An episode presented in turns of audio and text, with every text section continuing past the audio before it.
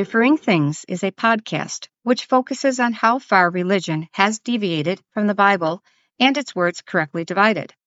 This deviation has had a devastating effect on society. This podcast will cover many topics, both spiritual and current, to draw our listeners closer to their Savior. Now for our host, Bill Petrie.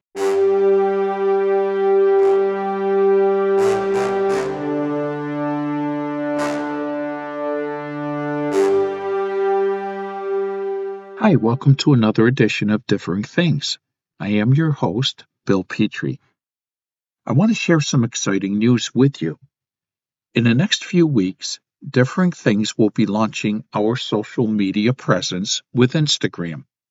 Through Instagram, we will keep you informed about what we are doing and hopefully pique your interest in upcoming Differing Things episodes. So keep your eyes open. Instagram is coming soon, and we want you to be a part of it. I was watching the news the other night, and I came across a story about a lady named Jennifer Crumbley.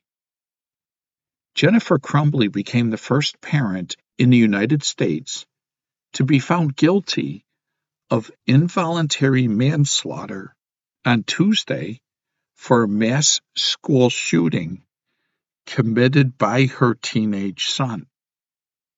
Crumbley, aged 45, was convicted of 4 counts of involuntary manslaughter for her role in the November 30th, 2021 shooting in which her son Ethan opened fire at Oxford High School in Michigan.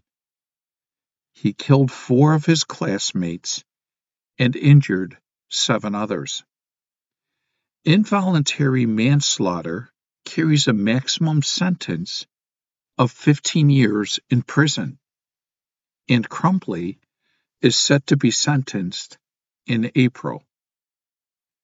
Prosecutors argued Jennifer Crumbley knew her son, 15, at the time of the shooting, was struggling with alarming mental health issues. They said instead of getting him the help he needed, she and her husband James bought their son the gun used in the attack and attempted to flee when it was becoming likely they would be charged. James Crumbley, who faces the same charges as his wife, is scheduled to go on trial in March.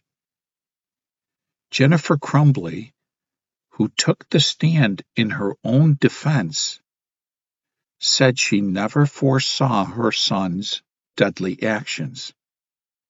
She said her son did not show signs of being mentally ill, other than being anxious about school and his future after graduation. She also said that while she and her husband bought their son the firearm, he was only allowed to use it at the shooting range with his dad. She said it was her husband's responsibility to secure the gun. She faced forward and kept her eyes closed as the jury delivered its verdicts. Craig Schilling, whose son, Justin, was killed in the shooting, looked on stoically as the verdict was read. 2 people touched his back. Jennifer Crumbley then bowed her head and kept her eyes downcast as she walked, handcuffed, past a bank of cameras. Oakland County Prosecutor Karen McDonald hugged relatives of the victims, including Schilling.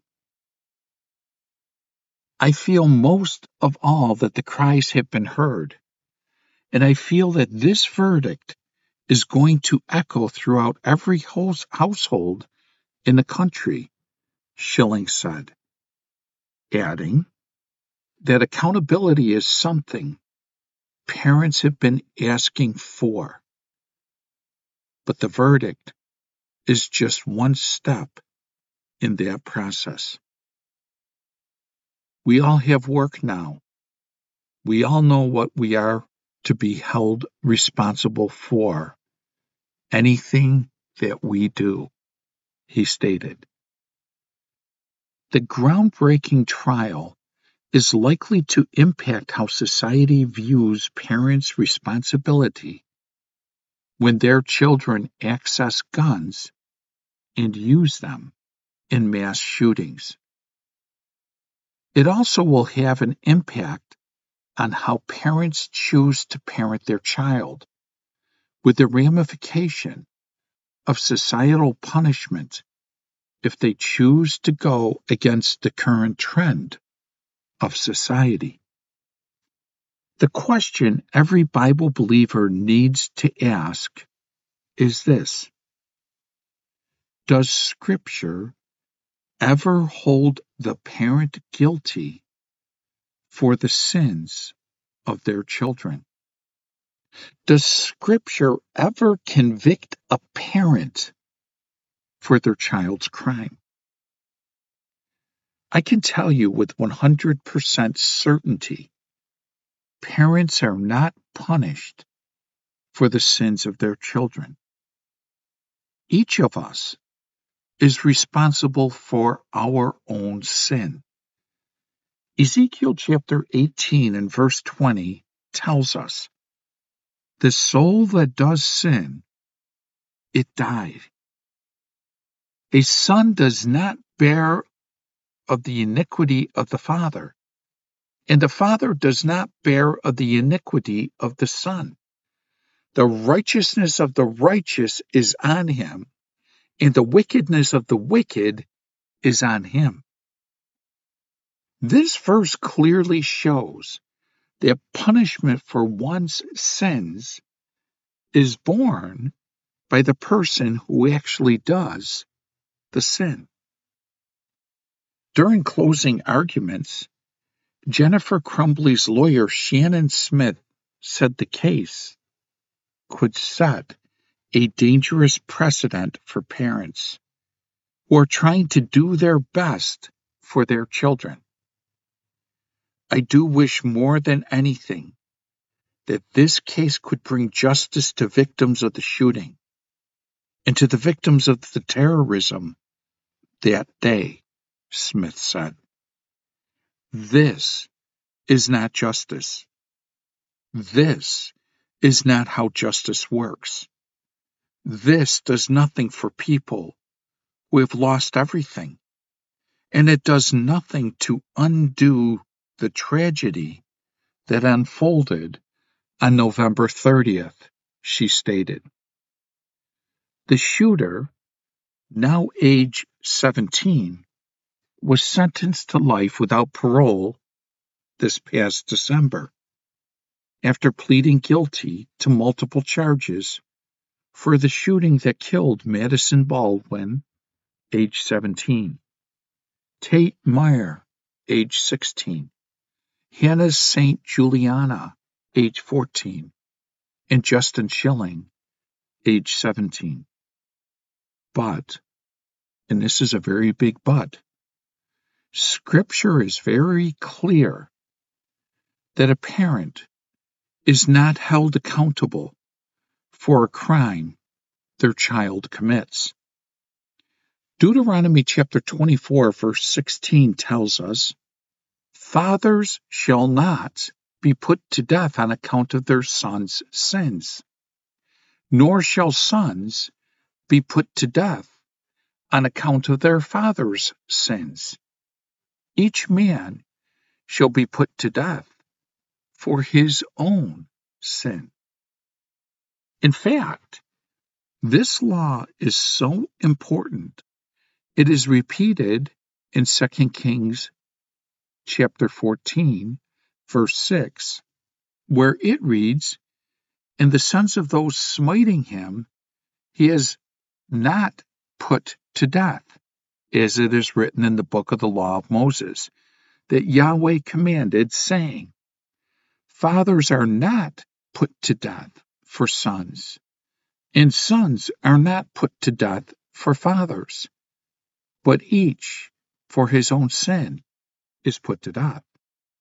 And it is repeated again in 2 Chronicles chapter 25, verses 3 and 4, which state, And it comes to pass, when the kingdom has been strong upon him, that he slays his servants, those smiting the king, his father, and their sons, he has not put to death, but did, as it is written in the law, in the book of Moses, whom Yahweh commanded, saying, Fathers do not die for sons, and sons die not for fathers, but each for their own sin they die.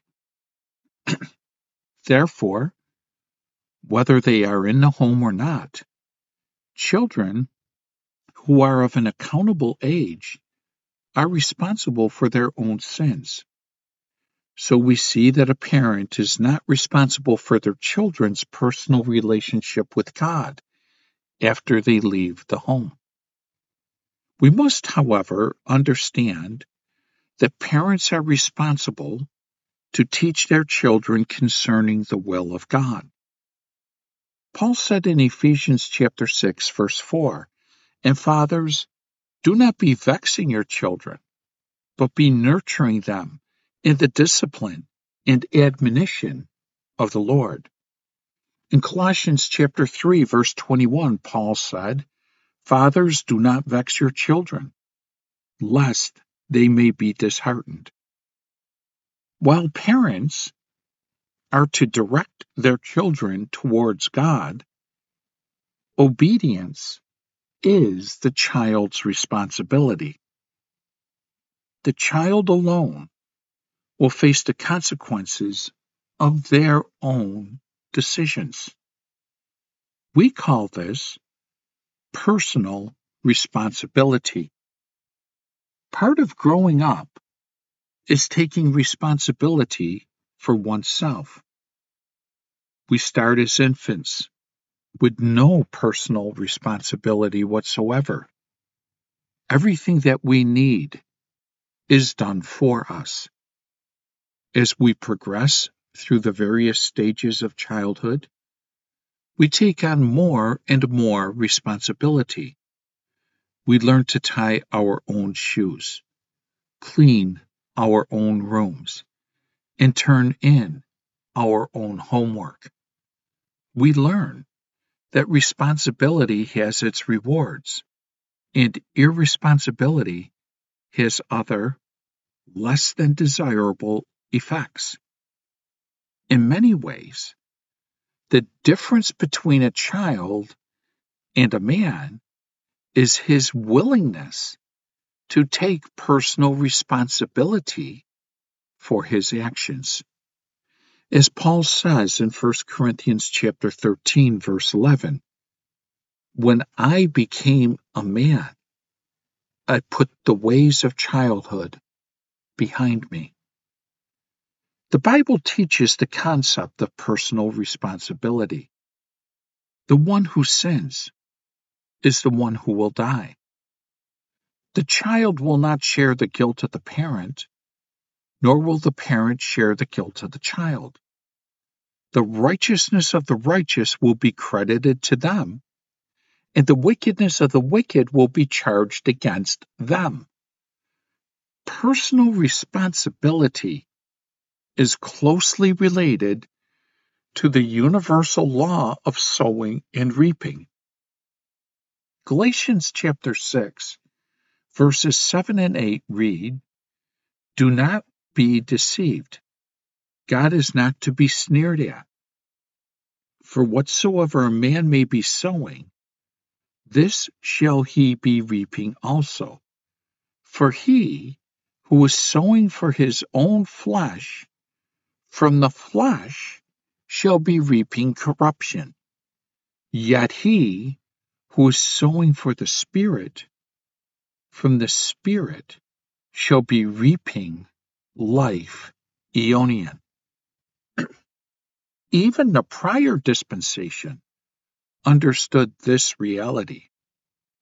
We read in Isaiah chapter 3, verses 10 and 11, "Say to the righteous that good is his portion, for the fruit of their actions are they eating.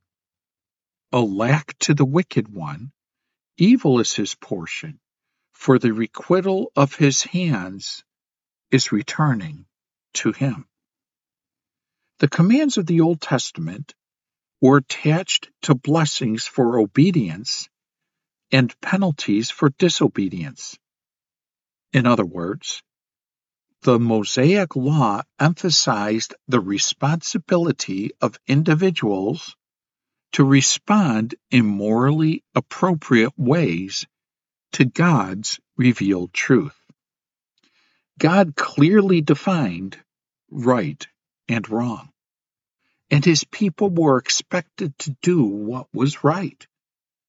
This has been the case ever since the Garden of Eden, when Adam was given a specific command and expected to obey it. Later, Adam's son Cain was warned by God that he would be held personally responsible for his actions in Genesis chapter 4, verse number 7. Achan was held responsible for his sin at Jericho. Just read Joshua chapter 7, verses 14 and 15. Jonah was held responsible for his choice to run from the Lord in Jonah chapter 1, verses 7 and 8. And the Levites were held responsible for the care of the tabernacle in Numbers chapter 18 and verse 5.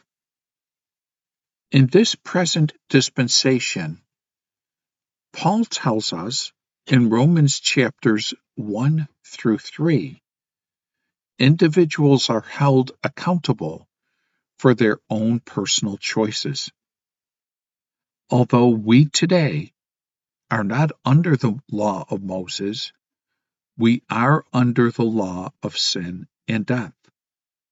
We are held responsible for how we as individuals make choices, and we reap either the benefits of good choices or the consequences of bad choices. The Bible expects us to take personal responsibility in all areas of life. Able-bodied people should work for their food. The one who is unwilling to work shall not eat, 2 Thessalonians 3, verse 10 states. Men are to take responsibility for providing for their households, according to 1 Timothy chapter 5, verse 8. One who steals is to steal no more. Rather, he is to be laboring with his hands so that he can give to the ones in need, according to Ephesians chapter 4, verse 28. Paul also holds believers responsible for their own actions. Philippians chapter 3, verses 17 through 19 tells us, "Become imitators together of me, brethren, and be noting those who are walking thus, according as you have us for a model, for many are walking, of whom I often told you, yet now am lamenting also, as I tell it, who are enemies of the cross of Christ, whose consummation is destruction, whose God is their bowels, and whose glory is in their shame, who are to the terrestrial are disposed." Notice God nor Paul holds the teachers and instructors of these believers accountable for their choice to disregard Paul as their example on how to live. They bring destruction and shame upon themselves because of their own foolish choices. At times, people try to avoid personal responsibility, usually through blame shifting. Adam tried to blame Eve for his sin. Cain tried to dodge responsibility. Pilate attempted to absolve his guilt in the matter of the crucifixion of Christ. He stated, "I am innocent of this man's blood." He said, "It is your responsibility." Ultimately, attempts to pass the buck are futile. You may be sure that your sin will find you out, Numbers 32, verse 23 tells us. We cannot evade our personal responsibility. The Bible is very clear.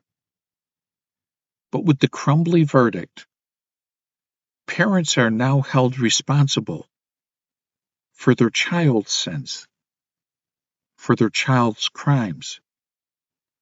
The verdict opens the door for the government to further erode the family structure, to destroy one of God's basic building blocks for society.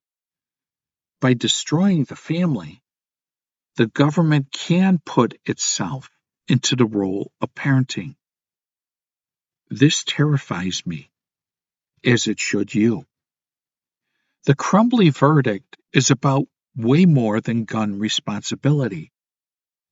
It is about society enforcing its values into the family unit and holding the parent accountable if the child does not obey the societal norm. It is about holding the parent responsible for the actions that an individual has the ability to reason through and know what is right and wrong and still chooses to do wrong. What will happen if society decides that religion is bad? Do you think the day could come when parents could be held responsible if their child becomes a Christian? Do you think it's possible that a parent can be held responsible if a child goes out and drives under the influence and unfortunately kills or maims somebody? This is a Pandora's box that is now open. As Ezekiel chapter 18, verse 20 shows us, each of us is responsible for our own sins. And that individual who sins must bear the punishment for that sin. We cannot share our guilt with our parents, nor can parents be held responsible for the child's sins. To do otherwise is to turn our government into a god with a small g. To disregard Ezekiel 18:20 and Deuteronomy 24:16 is to wrongfully convict a parent for their child's crime. I ask all of you, when you were a child, did you sometimes disregard your parents' instructions and act contrary to what they said and taught? Who then should receive the punishment for those actions? The Jennifer Crumbley verdict does not make society safer. It destroys the family. It does not make restitution for the victims. It uses revenge, and societal outrage is our new standard of justice. God help us all.